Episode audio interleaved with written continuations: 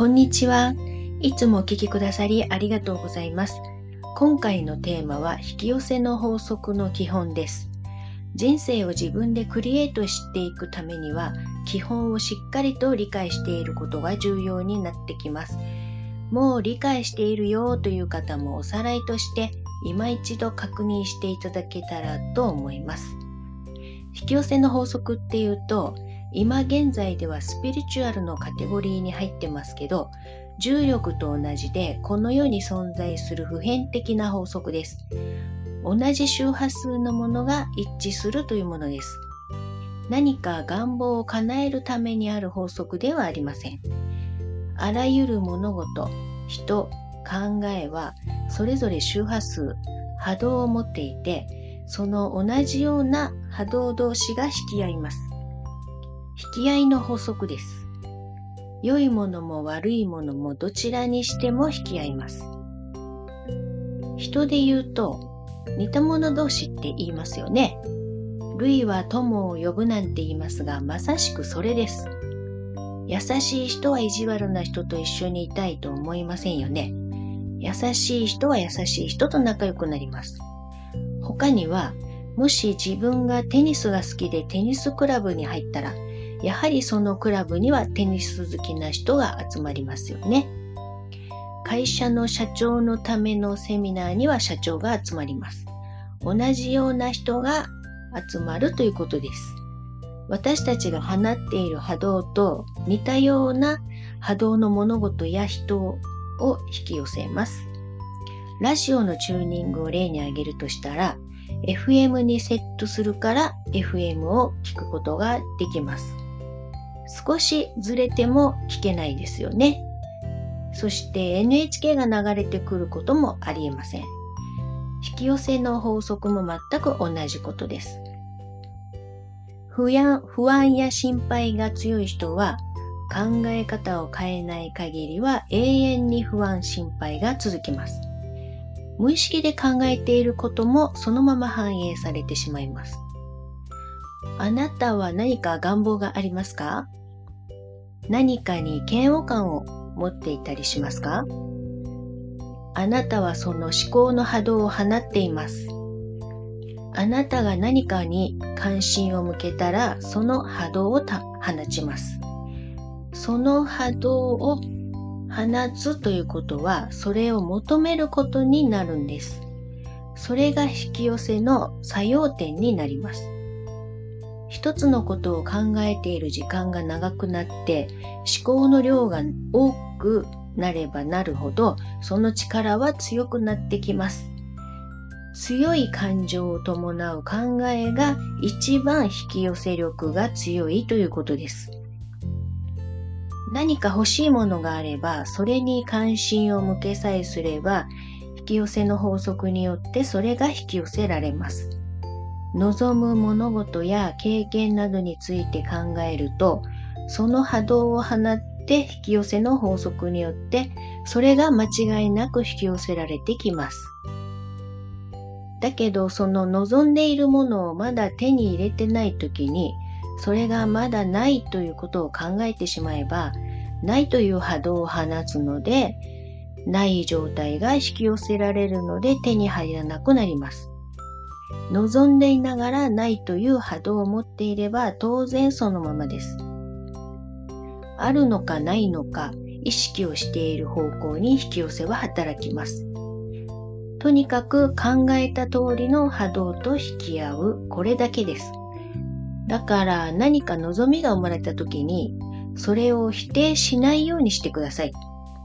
自分には無理だとか、そんなことできるわけないとか、否定するようなことを考えてしまうと、その望みは自分で消すことになります。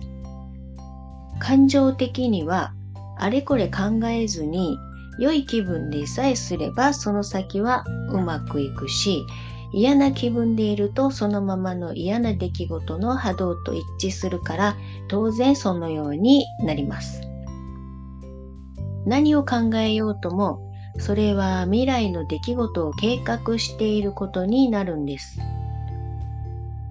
いつも心配している人は自分の想像力を使って起きてほしくないことを引き寄せようとしていることになります。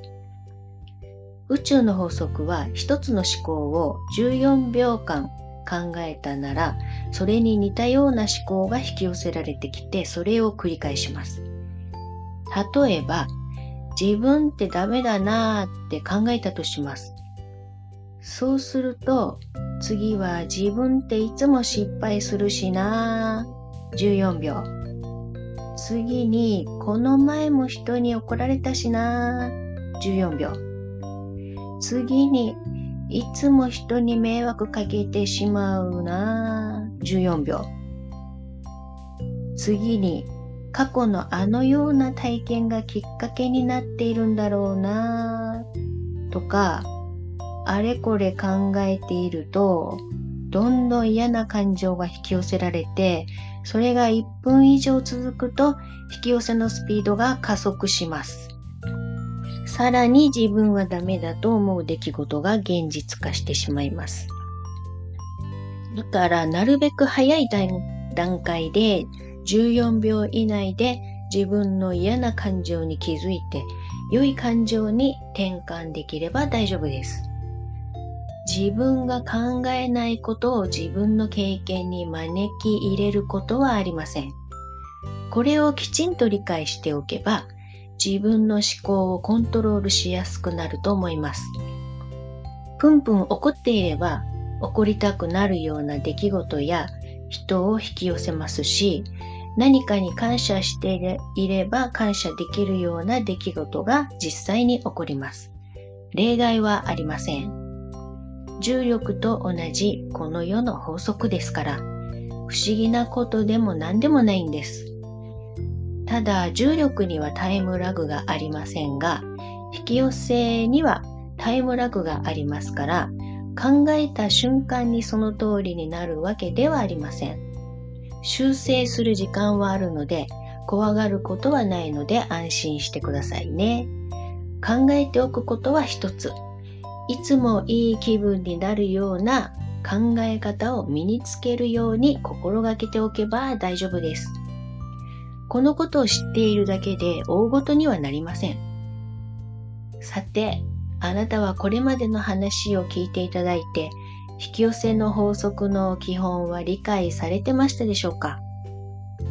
世の中まだまだこのことを信じられない人ばかりですから、あなたはこういうことを受け入れられる感性を持って、えー、きっとご自分のソースに近い感覚で生活されていると思います。多分人が気づかないことも見えているのではないでしょうか。素晴らしいですね。きっとこれから人生はさらに上向きになっていくはずです。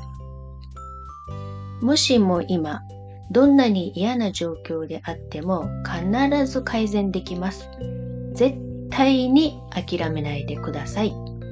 もし何か悩みがあるなら必死に学べば必ず自分で何でも改善できます。外側の人や物に頼っては絶対にダメです。何かに頼った瞬間、自分の力と自由さえも失ってしまいます。あなたは自分には何でも想像できる力があると知って生まれてきました。ソースエネルギーは自分でしか受け取れないし、人からも受け取ることはできないんです。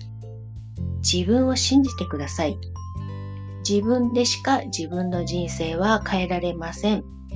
これだけは忘れないように注意しておいてくださいね。私自身が他の外側の何かに頼る考えを捨てて、自分だけの力を信じてから、人生は信じられないほど良い方にひゃくはちじゅうど変わりました。だから保証します。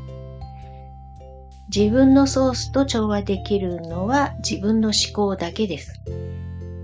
ソースエネルギーはポジティブしかありません。だから何か自分に力がないと感じて不安になった時は、本当の自分と、あ、離れたなーって理解してください。何かを頼りたくなるときは必ずネガティブな感情になっているはずです。ソースからそれは違うよってお知らせが来ています。その時は行動しないことです。ネガティブな波動を持ったまま行動を起こすと、やはりそのネガティブなものとつながってしまうんです。速やかに気分が良くなる思考に早く転換してください。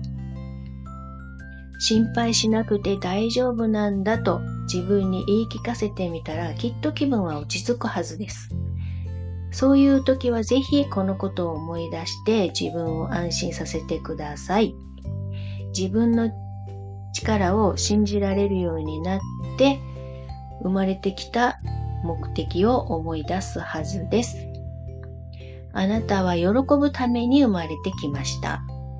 外側の何かから不安や恐怖を煽られるために今を生きているわけではないんです。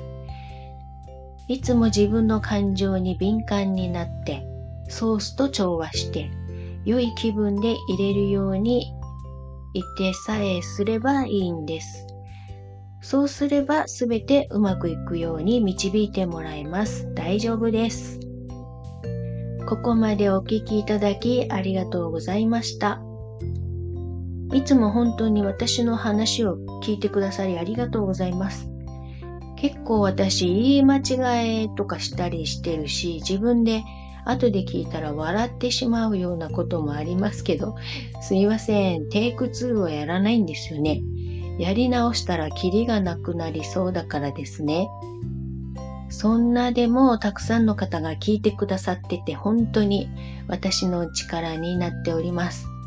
私もエイブラハムの教えをアウトプットすることで自分も学び直すことができています。それにコメント欄にわざわざチャンネルの感想をくださったリスナーの皆様、本当にありがとうございます。これからもあなたのためにお役に立てるような情報をお届け し, していきたいと思います。ありがとうございました。